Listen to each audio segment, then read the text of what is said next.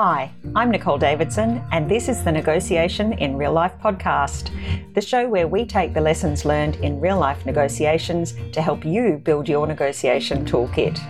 We'll be hearing from lawyers, entrepreneurs, and senior business people about their best and worst negotiations.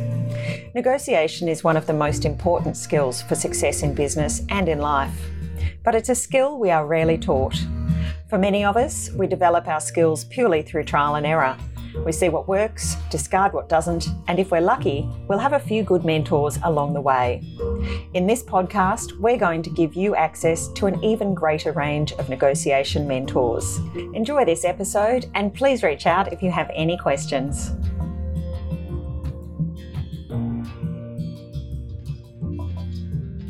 In this episode of Negotiation in Real Life, we talk with Finn Bowd, the CEO of Bowd, the lawyer's law firm, which solves law firm people problems when no one else can. As a former big law lawyer, Finn spent almost 20 years in the trenches of the biggest law firms and their biggest clients.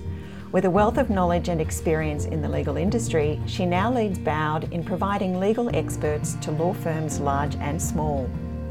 Finn also really cares about diversity in the profession and believes that law attracts people who thrive when they can live a life of service and integrity. What matters to her is creating a world in which leadership brings freedom to lawyers of all walks of life. In this way, she believes in the unlimited potential of lawyers to create a new way of working so they can do the work they love, live the life they want, and serve their community in meaningful and valuable ways. In this episode, we talk about the difference between negotiating with lawyers on their own behalf compared with when they represent clients, the challenges of complex multi party negotiations, the benefits of getting specialist negotiation advice early, the time it takes to develop negotiation skills on the job, and much, much more. I hope you enjoy listening to this episode as much as I enjoyed recording it. So, welcome to the show today, Finn. How are you? Very well, thank you. How are you? I'm very well as well. I'm enjoying a bit of Melbourne sunshine today. We haven't seen too much recently. A bit exciting, isn't it? And we were predicted to have lots of rain, and we aren't. I know. Finn, it's a real pleasure to have you on the show, and I'm looking forward to hearing some of the stories that you've got um, around negotiations. And I know we've we've sort of talked before the show about some of the easier negotiations that you've had, and some of the ones that have been much more complex. Before we get into that, can I just ask you to introduce yourself briefly to the guests and, and let them know a little bit about you and your connection with negotiation? Absolutely. So I'm a projects lawyer by trade. So I come from a world of negotiating with governments, regulators, um, very large proponents of projects. So uh, private companies or public companies with very deep pockets and construction builders and operators of large things like ports, railways, telecommunications facilities, roads, hospitals, that kind of stuff. So, negotiation, even though I probably haven't exactly thought about it like this, um, negotiation was very much as part of that project life. And mm. so, I was about maybe 17 years as a project lawyer before I started my current business, was very much part of every day of what I did.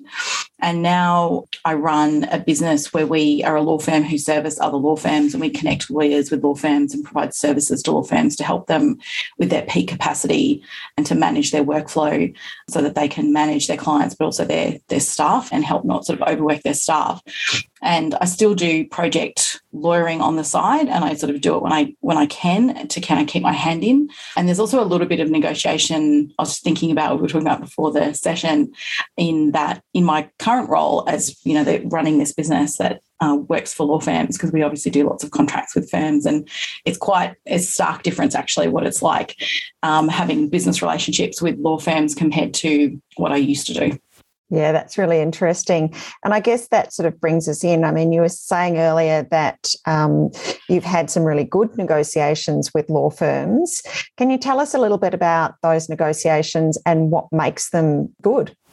Yeah, so I was, I was just thinking about this and realizing that so you know we so what we do is we um, enter into agreements with law firms to provide them with usually flexible contractors lawyers as contractors And it's quite a big deal. You know, what we do is quite a big deal. Law, law firms are very naturally protective of their clients, of their mm. existing staff, of their business model, of their information about their, you know, about their business, their precedents, all that kind of stuff. Rightly so, we're a very relationship-based profession, kind of nothing but our reputation mm. and nothing but our relationships. And so when I talk to people outside of the law about, you know, what I do, which is finding great perfect freelancers and contractors to help law firms. That is not a very surprising thing to do outside of law. So if you're an IT consultant or anyone else really, it's like, well, what do you mean? Don't they don't they do that already? It's like, no, we don't do that. It's it's a big deal yeah. to let someone into your practice in this way. And so there's a lot at stake. It's really um, serious. We've got we have to talk about things like professional indemnities, you know, insurance, and who has the various duties in relation to the client. There's nothing simple about it actually, but my experience is when lawyers are negotiating on behalf of themselves, so they're not working for a client, it's about them and their business, they are an absolute joy to negotiate with. Most of the time, it doesn't even feel like a negotiation. It's just here are our terms, which of course I try to make as acceptable as possible. I mean, my intention is that they are terms that the firm can accept without mm. negotiation. They're not designed to be negotiated, they're designed to be accepted. That's something, you know. So you've already put the groundwork into coming up with a negotiated outcome that is not just one sided in your favour or in your contractor's favour, but you've already thought about how to make that commercial. Yeah. Very much so. And that's my, that's come out of my experience um, as a commercial lawyer trying to. Mm get things done. You know, when you as a project lawyer, um, your focus is getting the project built, and you're on these you know significant timelines, time restrictions always.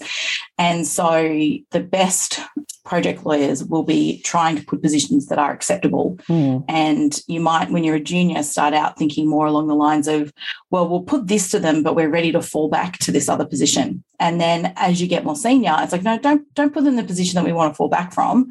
Put them in the position that we want to accept. We build trust, we build relationships. They look at that and they go, oh, okay, that's reasonable actually. I don't really yeah. need to negotiate that. And they focus on the stuff that they really care about. So I learned that and it's interesting to hear you talk about that as a almost pre-negotiation and it, and it kind of is you know mm. putting something that is commercially acceptable based on your own understanding of the other side is got to be the number one key to avoiding getting into difficult negotiation yeah well it, it's bringing from the very beginning a collaborative approach to the negotiation, isn't it? I mean, as you've described that junior saying, well, look, we, we know we're going to get here, but we'll start here so that we've got that wiggle room it's the assumption behind that that you're just going to be in there bargaining and trying to chip away at each other. And if you take that assumption out and you go to a more interest based approach, then you have the position from to start from that you've described. So I think that's really interesting. And I want to come back because you said, you know, you, have helped these negotiations with the lawyers by already coming in and, and putting terms that you know aren't going to be horrific um, from their perspective, that they're already commercially sensible. Do you think there's any other differences when you're negotiating with lawyers on their own behalf versus when you're negotiating with them when they're representing a client? What else changes for them? My impression is mm. that lawyers would rather do anything than have another argument, actually. Yeah and it goes against the kind of public perception of lawyers as people who love to argue. But my impression of it is that they really do not want to find an excuse to have any difficulty. What they want is for things to be smooth and they want mm. things to be relationship based rather than contractually based. They want it to be about the, the two of you or you know the two the two organizations pulling in the same direction mm. rather than be adversarial and yeah. so part of it maybe is kind of negotiation fatigue, you know, and, and mm. here I have a choice. Um, I'm not representing someone else. I can make my own decisions about what I care about and what I'm going to, you know, raise. And my experience and having, and, you know, we work for most of the big, big firms. So, so we're talking the biggest firms actually, and going through their CFOs, going through their general counsels, that, that everybody along the, the whole kind of chain is really, really looking to only pick out an issue that they genuinely care about. Yeah. And if you know, I had one recently with a new client, a big firm, and the general counsel had, you know, picked out an insurance issue. And I was like, you know, in my head, I'm like, look, we've this has been tested. You know, we get we've gotten this through so many you know other general counsels. I just need to. I think some facts are missing. I need to explain why this works. You know, and so I just kind of did a little thing on you know here's here's how it all fits together in a big picture from an insurance perspective, and that was it. They were fine. They were like, yep, good, fine. Don't need to change yeah. your don't need to change your document. So it's yeah, I think it's really it is really interesting. It reminds me how, you know, I work with lawyers because I really like lawyers. Mm. Um, and you know, I, I see us for our failings and our flaws, but I also see us for a lot of the really wonderful things yeah. that are about lawyers and people who are attracted to law. And when you working commercially, the last thing you want is to have to negotiate against a non-lawyer. So doing kind of projects, if the lead negotiator is not a lawyer, you most of the time it's like, oh no, we're we're in trouble. You know, what, what we, we really want a lawyer to negotiate against because at least you can communicate usually quite clearly with each other about what the problems are. Mm. And uh, and certainly that in this business, my experience of negotiating with the biggest firms actually over stuff that really does matter for yeah. people and their service to their clients, they're a pleasure. They're an absolute pleasure. So, this is where I think what you've just said is really interesting because my perception of what's going on there, where you've got the non lawyer who's having to negotiate with the lawyer, is that they become much tougher negotiators because they're frightened of negotiating against a lawyer. And I think it's a cultural understanding of what goes on. It's the reputation of lawyers. And I know from my own perspective, I grew up thinking that lawyers were like LA Law. And in fact, Grace Van Owen on LA Law was my idol. I wanted oh. to be Grace Van Owen. And, you know, now it's not so much. I, think I wanted obviously, to be Harry Hamlin. I think I wanted to be, I really liked, I can't quite but, remember I can't remember what his character name was, but no. um, you know, uh, but we've seen things like LA Law, we've seen things like Suits, we've we've seen all of these dramas where the lawyers come in and it's all this aggression and it's all this hostility. There's not an ounce of collaborative negotiation going on in that doesn't make Hollywood's representation. It, it's pretty boring, isn't it? it would be boring.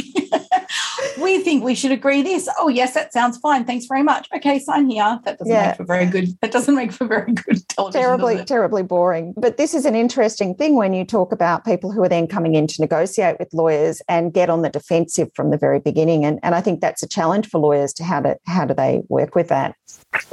I think that's very true. You, you talked also earlier about having had some much more complex negotiations.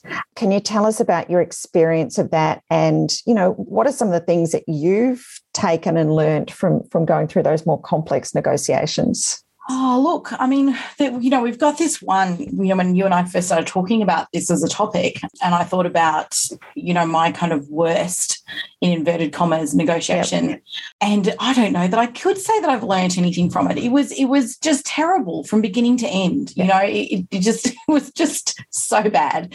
And so I thought it was an interesting one because you, I think you probably, uh, you know, we haven't, I haven't given you all the detail and you mm. may have some perspectives on it because it was one of those ones that that was so outside of the norm. So, you know, like I said before, my whole practice was always being part of um, large teams, often leading the negotiations myself against really big players. So, you know, name name brand companies some mm-hmm. of the mm-hmm. biggest companies in the world. Um, and I might be working for them or I might be opposite the table from them, either way. And negotiating with governments, and I mean state governments and federal mm-hmm. governments and, and regulators, negotiating with regulators. I mean, this is kind of, it doesn't really get a lot more from a corporate perspective, high stakes or complex than those things and that was normal that was kind of you know i didn't even really think too much about it as negotiation it was just kind of what we did mm. and but if that's what you know when i think back i'm like well it's it's days and days in rooms going through issues papers lists of tables of issues and discussing those you know trying to understand what the other side's perspective is seeing if you can find a middle ground and sometimes if you can't just kind of splitting the difference because that's all you can mm. do you know that was just kind of life but this one that that i had um when I was working for a uh, proponent of a rail and port project, so the owner of the project. Um, and we hit what was kind of a regulatory issue. It was so, it was kind of regulatory, basically, really was where the problem sat. Yep. But the owner of that regulatory problem was a, a government agency. So a kind of a government agency says, we want this kind of protection. We want to not allow certain people to do certain things in this in this area. because we're doing something else. So you can kind of infer, like you could imagine, it could could have been something like, you know, I don't know, could have been like a defense sort of site, for example, you know, where, where you might say, well, this is top secret, we don't want anyone going near. wasn't That's not what it was, but yeah. it was that kind of thing. And so you've got this agency who is whose job it is to deliver something important. You know, that's what they're tasked to do. And they've built a regulatory regime in order to do what they think they need or what they believe they need, which is, and to protect them so they can deliver this important thing that the government has tasked them to do. And that's part of their reason for being. That regulatory regime and our project came into conflict with each other, you know, mm-hmm. in that we needed to know that we could build our enormous railway of 600 kilometres heavy haul, which means very large physically space in terms of the railway with very big trucks carrying mining, carrying iron ore all the way out to a port, um, which is built just for this purpose. So you're building mm. this port just for this purpose, and then you're building this railway just for this purpose to put iron ore on it to take it out to the port to ship it overseas. And you've got this regulatory regime which you can use to turn us off, like to actually stop the railway yep. from running. But we've already spent to build it, we've already spent five, seven, I think by the end of the project, it was probably closer to $9 billion building this mm-hmm. thing. And you've got this regulatory ability to just say, actually, that's a problem for us. It's interfering with what it is that we, we need to do. And so we're just going to turn you off.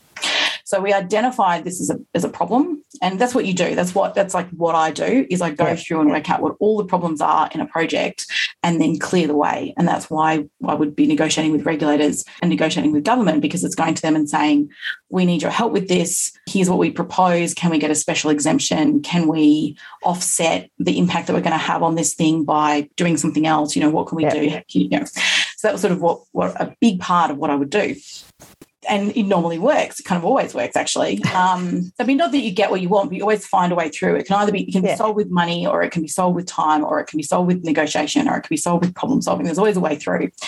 But with this particular agency, we wanted them to agree that once we built this thing, that they wouldn't they wouldn't say that it was a problem, that they would accept it as being yeah. allowed to exist because you just can't build it. It's one of those pre kind of conditions. We want a kind of pre approval.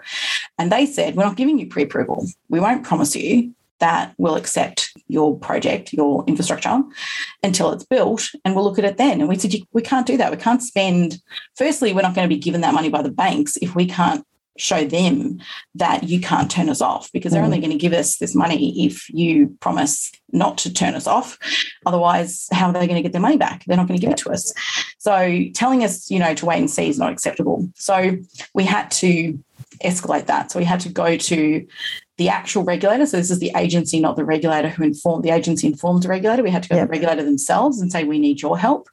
To which they said, there's not really anything we can do because we just do what the agency kind of tells us to do. They advise us. And if they say it's a problem, then it's a problem, basically. So then we had to go to the, the department that sat over the agency and was responsible for the regulator and try to get them to help, which they duly did by telling the agency to sit down and negotiate with us.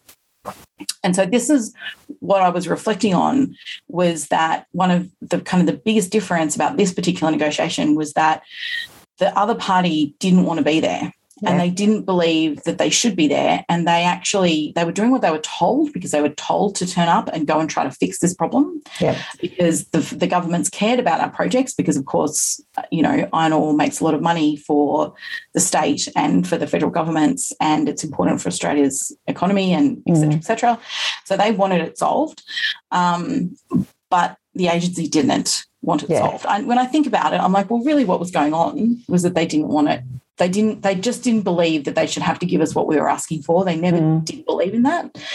And um, so they were going through the motions without actually having any interest. I mean i think they wanted it to go away. They just didn't want to go it to go away by compromising. It's a really interesting scenario. And i think you said this never got resolved in the end it never got resolved what happened in the end was that the it dragged on and delayed the project and then the iron ore price bottomed out it was just after the sort of post gfc it was for a couple of years mm. after gfc the iron, iron ore did very well through the gfc and out the other side but about two or three years from memory after the GFC, there was there then was a problem with the iron ore price kind of hit later. And so the project went on ice because it was such a big investment and such a massive thing that needed to be done. Mm. The owners said, look, we can't justify spending this money at this point when the end sales price is too low. And a lot of projects at that point got put on got suspended. So so we never resolved it and we stopped just before final investment decision. Yeah. And aside from the iron ore price, this, well, it was the iron ore price, it was customer contracts, so the final kind of agreements with the customers. And this regulatory issue, that was it. That was the three things iron ore price, customers, final agreements with the customers, which was complicated because there was international relations issues. Yeah. And this regulatory issue. That was it. Those were well, and as you said, this is a critical one because you can't invest nine billion in in an infrastructure project that then you're not permitted to use or you're stopped from using. Correct. It's interesting because I'm glad you, know, you understand that because we seem to have trouble getting that explaining that. But, yeah, but this is where twelve months. Yeah. yeah, and look, you know, when I when I look at this from the dynamics of what you've just said, I mean, the, the most informative area of negotiation that I would look here is in what's the party's alternatives if they don't come to a resolution. And, you know, when I'm doing analysis of negotiations for people to help them create their strategy, the alternatives is a really important part. So, in to- alternatives is basically, you know, if, if I've got all of these needs and concerns that I've got to address through the outcome of this negotiation, if I wasn't able to get to a negotiated outcome with the parties I'm currently dealing with, what other choices are available to me. And the better that the alternative choices are at meeting your interests, the more bargaining position you've got in the negotiation and the more power you've got in the negotiation. So it's one of the sources of power in negotiation. Now, here for you, your clients' alternatives were pretty poor because if they couldn't get this outcome, it meant they had to shelve the whole project, potentially look at other alternatives of how to get this ore or continue continue transporting the ore in whatever way they were if it was already an existing mine. Not very good. So there's real incentive to negotiate. But for the agency, if they didn't come to an agreement with you, I'm not seeing that there's any consequences at all for them. And this is the challenge because they can afford to say no. They don't have to come into the negotiation because there's no pressure. So there's got to be some way to bring them to the table. You've got to find that pressure point to actually get them to care. Now, once again, you've already done what I would have been saying is you've escalated it. You've gone to the regulator once again, you know, you've got no will from their perspective too. Obviously, there's no consequences, there's no negative publicity, there's no pressure from anywhere the only thing that leaves you is, you know, how did this fit in the political agenda? You've really got to find some way to bring it onto that political agenda and get the actual department or the minister to be putting the pressure and, and make the consequences for the party down the line um, significant enough that they care. And, and that's why I can see that in a, in a situation like that, unless there's a real political agenda at play and there's adverse publicity coming out, you're in, in that place of being in a rock and a hard place. Uh, you've exactly nailed it. Those were exactly the issues. And what we did is we went to the so the kind of the department that that sat under was sort of the innovation and technology type department in the federal government.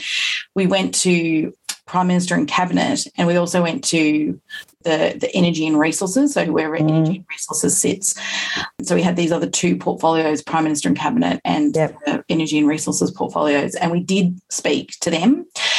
The kind of implicit message was if you get to the point where everything except for this issue is resolved in your project, so if everything is done except for this, then we will step in.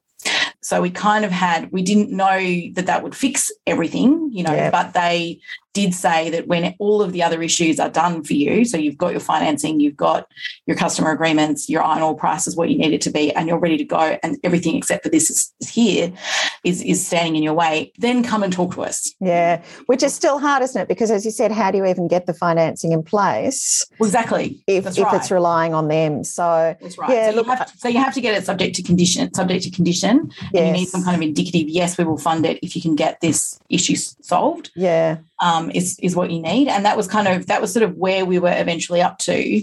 Um, was sort of in that kind of space mm. and the and the publicity. So we originally kept our powder dry on that because yeah. we were concerned. Well, we thought it would, was valuable to keep it quiet and mm. keep it in our back pocket, but we had just started to start mentioning it in, yeah. in sort of press and start sowing the seeds that this is actually undermining the ability of this project to go ahead. Yeah. Um, so yeah, so that that was it. We had kind of this idea of maybe public pressure, but it was difficult because what they were doing was valuable. It was it was important. It was mattered. Yeah. You know, what they were doing was not meaningless. It was very important, and so people supported that outcome that they were working on, the agency was working on. Yep. they also supported what we were doing. And so there wasn't any obvious kind of clear winner from a publicity perspective. People wanted both, you know, they wanted yeah. both to go ahead. And so, and the state government got involved as well. So the state government helped us with the federal department. So helped mm. us get in the door with the federal department. So we kind of we involved everybody, but yeah. it was the most complicated thing I have ever seen, mm. ever heard about. You know, I mean, international international negotiations would be like this, but it was like yeah. that, but within within Australia, with the, yeah. you know, we had our own, we had the Department of Mines in the in the state government, we had the premier department of the premier in the state government and then the department of resources and the federal department of prime minister and federal yeah. and the department of innovation technology whatever they were in the federal plus the agency plus the regulator yeah. um, plus our bankers um, and it's it's it a recipe just, oh it's a gosh. recipe for challenges isn't it because yes. you know not only have you got parties with often probably contradictory interests and objectives, but you've also got parties with different levels as to where this particular issue sits in their priorities. And with any negotiation, you've got to actually make it a priority for the parties that are involved, or it's easy to just leave it to the side, whether it meets their interests or not, because they're just, they don't even get to the, the position of actually analysing it. So I can see exactly why it became so difficult. And look, in hindsight, based on what you said, it was probably a blessing in disguise that they hadn't started their $9 million investment, um, given what happened to the iron ore price. But it'll be interesting to see if it comes back again. Yeah, that's right. And and it's one of those projects that's often being talked about as, you know, we'll, we'll come back when mm. you know, the, the oil price has only improved since then. I think what you're giving is this oversight or this overview into what is happening with the parties. Whereas I think when we were in the middle of it, we did understand like what we had to do was go and understand so we didn't on day yep. one understand all of these competing interests and the politics and stuff we yep. just turned up thinking well obviously we need to kind of do a deal on this because surely yeah. no one wants this project to not, not go ahead you know we went into it expecting an outcome to be not that hard to reach and we had proposals i mean we had plenty of suggestions about how we would do things to mm. not you know, damage their or unreasonably you know interfere with them but we had to learn all of that. So we had to learn all yeah. of that on the job um, in the middle of it. And we really struggled with, uh, like, I can see that you know, if we'd have had somebody like you to go and ask and say, what is going mm. on here, it really would have helped to map it out to sort of say, well, what's really happening is these people don't want to negotiate with you because they don't have to because there's no pressure. So, yeah, you know, eventually we worked that out. But I'd, I'd say even time. just take a step back though, Finn, because 80% of your success in the negotiation comes from the preparation. And I think bringing someone in as an expert negotiator early on to sit down and actually anticipate some of these problems that might arise rather than as you say you know and, and i think typically the way people do it is they learn these problems as they go and then adapt to them and resolve them. Sometimes if you can preempt them you've actually got a strategy in place so that um, you limit the amount of damage that might be done through your initial approach mm-hmm. because sometimes you only get one go at well, you only ever get one go at a first impression. And I think if you're aware of some of the risks, you can really be careful about how you approach things and the way that you do it. And it's interesting because it reminds me of a story. I remember um, back in the days when we used to fly places, um, I was on the plane coming back from Sydney and I met a guy who asked me what I did and we got, in, got talking. And once he knew I was into negotiation, he was like, Oh, I've got this fantastic story.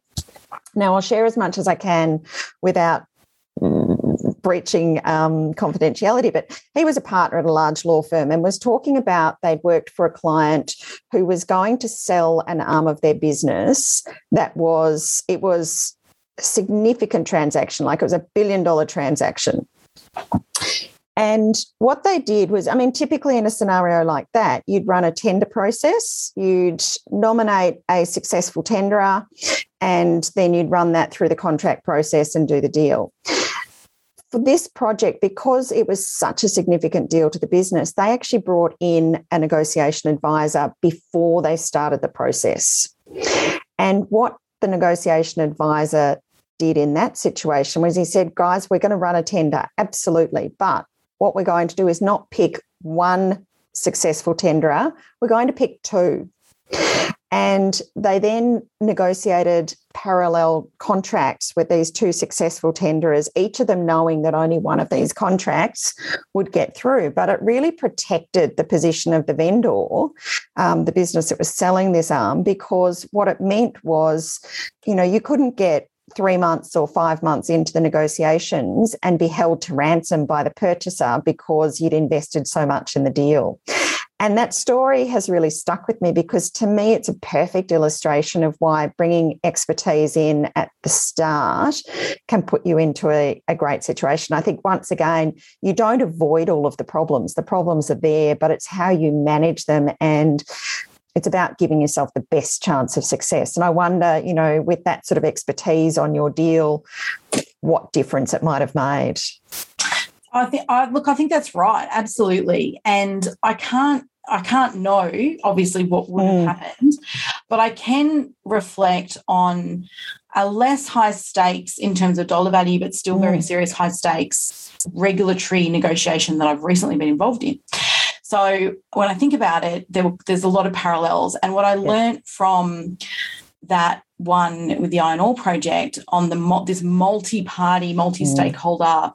Um, government regulator based type situation i drew on my experiences of that for this for this other regulatory kind of matter mm. with a client who because i still do i still practice like i said before this yeah. is something i actually took on as a pro bono matter because firms will often not go up against regulators and governments for pro bono mm. but i will because i don't have an alignment with any clients yeah. so i took on this this pro bono matter which was against a regulator and it was um it was bet the it was a company bet the company for the for the client. So not mm. big dollars in terms of what we're used to talking about, but for them it was either business survives, business doesn't survive type situation. And I mapped out at the very beginning when yeah. they first brought it to me. I did this kind of pages and I did on these big, like a whiteboard and, and these big sheets of paper, all of the stakeholders yeah. from the beginning you know all of the different people who might be involved including ombudsmans the different court levels the yeah. different um, political the parties, the different political representatives who might be involved at various points, who supervise a regulator, who was the um, the the body for the industry, you know, so which yep. industry would be all that stuff. Yep. Mapped it all out and came up with a, a game plan from the yeah. beginning, knowing Perfect. what the possible endpoints were and what the triggers were, including public, including going public, including, yeah. um, you know, it's sort of a public relations thing, including tapping into, you know, all of that stuff. And what it meant was that even though, so the client had what you said before about the initial approach and your first opportunity, for, mm. your only one opportunity at first impressions. I think about, you know, that client because it was their business and they were very, you know, really was if they didn't make this business work, they didn't have a lot of other options and their approach to the regulator had been highly emotional and and that was you know before I was sort of involved. And once once I got involved, I was like, we we stop that. We stop with that. We're not kind of trying to appeal to their better selves, you know, and trying to touch their their soul about the sort of significance of this to you. We need to stop with that. This we need to deal with it on their in the way that they're used to in this yeah. kind of controlled way. But at the same time, we're not going to give them an easy run. We're going to hold their feet to the fire, and here is the plan. It really did give me this experience that I could use, and I was able to bring that whole experience to bear yeah. to map this out. And that worked, right? It took yeah. us, I think, how it was at least 12 months, might have been more, might have been 14, mm. 15 months or something from when I got involved to when we finally resolved it. Yep. But it absolutely worked and there were no missteps. Yeah. And that, that stakeholder mapping process is so important. And that's, you know, it's one of the things that I teach in the courses that I run around negotiation is you've got to sit down, you've got to work out the allies, work out the foes, how do all the relationships connect? And it, it really is an important process. So I mean, that's priceless. I mean, that's taken me, you know, 20 years and this very, very ter- you know incredibly difficult impossible to navigate mm. situations to learn that but if people could come and learn it you know instead of having to learn it the hard way to actually go and be taught because that's something that yeah i really really you know it's just not it's something that and a lot of people would go through the same thing and they still wouldn't probably learn it they wouldn't yeah. necessarily know what had happened that they could use it for their next situation so i mean yeah or they'll pick up certain pieces but maybe not the whole picture yes. as well so yes. i think that would be amazing it's interesting though because obviously you have learned a lot along the way and you're obviously somebody who reflects a lot on the process that you've gone through have there been any other experiences or have you had any formal learning and what, what impact has that had on you? In what way? And any, you know, have you had any negotiation training at any point? Oh, um, no, not since uni. No. Yeah. So, um, so uni, I did negotiation. I did pursue all of the practical skills. Mm-hmm. I did negotiation skills, client relationships. I did negotiation competitions, yep. things like that. But so I did learn about your BAFTA, your best alternative. Yep. To, you know, actually, your BATNA, BATNA so it's been BATNA, a while. so there you go, BATNA, best alternative to negotiate outcome. Yeah, and um, and you know those kinds of things yeah. but the rest of it i think has been learnt on the, job, on the job and probably i think what you say about me being reflective yes like i'm reflective and i also watch other people so i watch mm. so if i'm in the room but i'm not the one in the hot seat i watch what happens yeah. and i think about what went wrong in that you know in the exchange and you know i think i can see these two people are talking at you know, and, and I'll go and reflect and say, how could we get them? Yeah. How could we, you know, try to get people talking about the same? So, yeah, I think it's been on the job learning. Yeah. No, I haven't had, I'm trying to think if I've had any. I mean, there might have been some courses at graduate or, you know, but certainly nothing like It's really interesting, course. isn't it? I mean, when you think how much lawyers negotiate and the amount of education they have in that space, it's.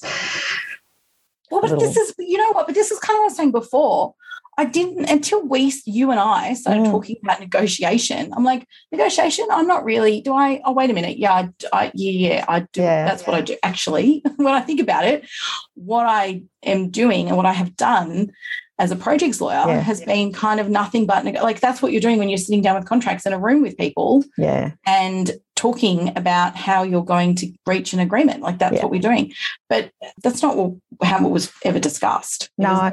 And, and it's so, I mean, negotiation, uh, there's one study that concluded that we negotiate about 150 times a day. Now, to me, that sounds a little excessive. That's someone with children. That's someone with small children, in which case I would agree. Possibly, possibly. But, you know, and I do a lot of work, you know, when I do training, it's anyone from graduates through to partners.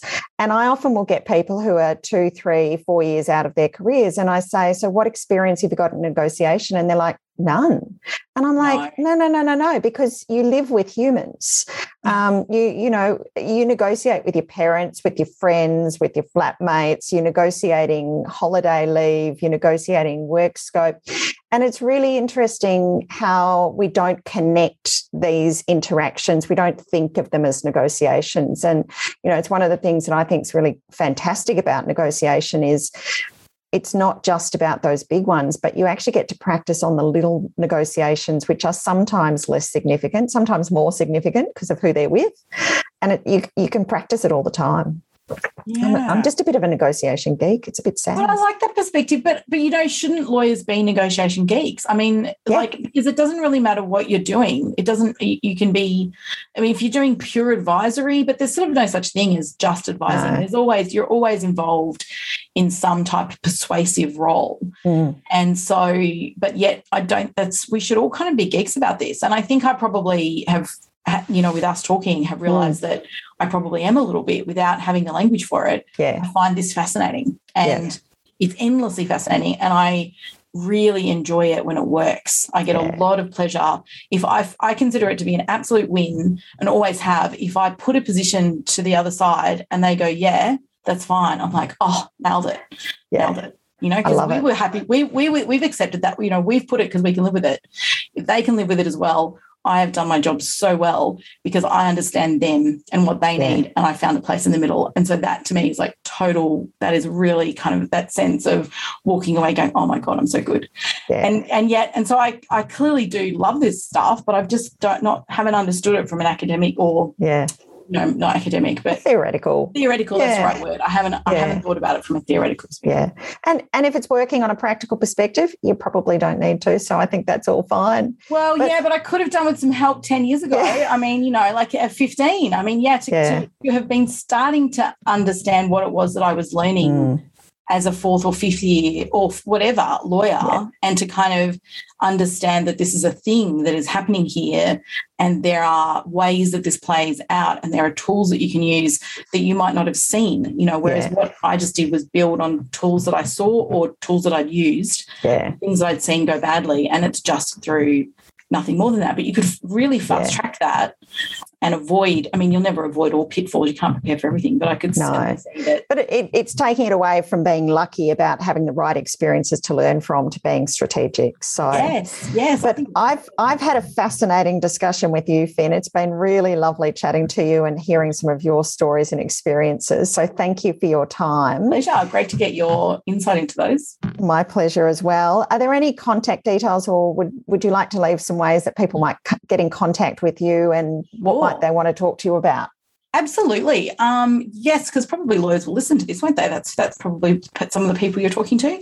So, um, so in terms of, so we look after law firms. We help them find lawyers who can work on kind of fixed term or rolling bases, um, which is something that's really needed at the moment with the real talent shortage that we've got. Mm. Um, and we love to talk to lawyers who are interested in working like this. It pays a lot better than just quietly. It pays a lot better than any uh, employed work does, gives you a lot of freedom and a lot of choice about how you work, where you work, um, what work you take on, what your hours are, when you're having a break, all of that kind of stuff.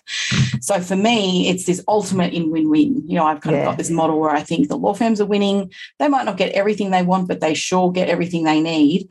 And the lawyers are winning. They are getting everything that they certainly need, and in some cases, everything that they want as well. So definitely um, glad to hear hear from firms who are struggling and thinking, what are we going to do? We just do not have enough people and we are having to think about turning work away. That is when you call me. And lawyers who are thinking, oh, I'm just, I just want to do something differently. I just want to, what are, what are my other choices? Mm. Then yeah, that's when you jump on our website, um, which is which is bowed.legal, and or send me an email, which is fin um, dot bowed at bowed.legal. If you just Google it, you'll find us. Fantastic. And I'll put all of your contact details in the show notes as well. So, once again, thanks very much. It's been an absolute pleasure, Finn. My pleasure. Glad to come along. Thanks so much. Thanks for listening to this episode of the Negotiation in Real Life podcast.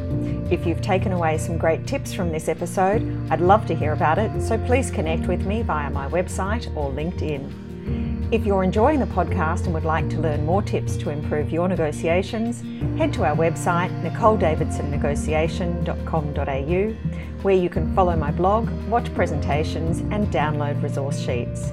And don't forget to subscribe to the podcast so that you get every episode as it comes out. If you have an interesting negotiation story that you'd like to share with my audience, head to the website and complete a guest application. Until the next episode, happy negotiating.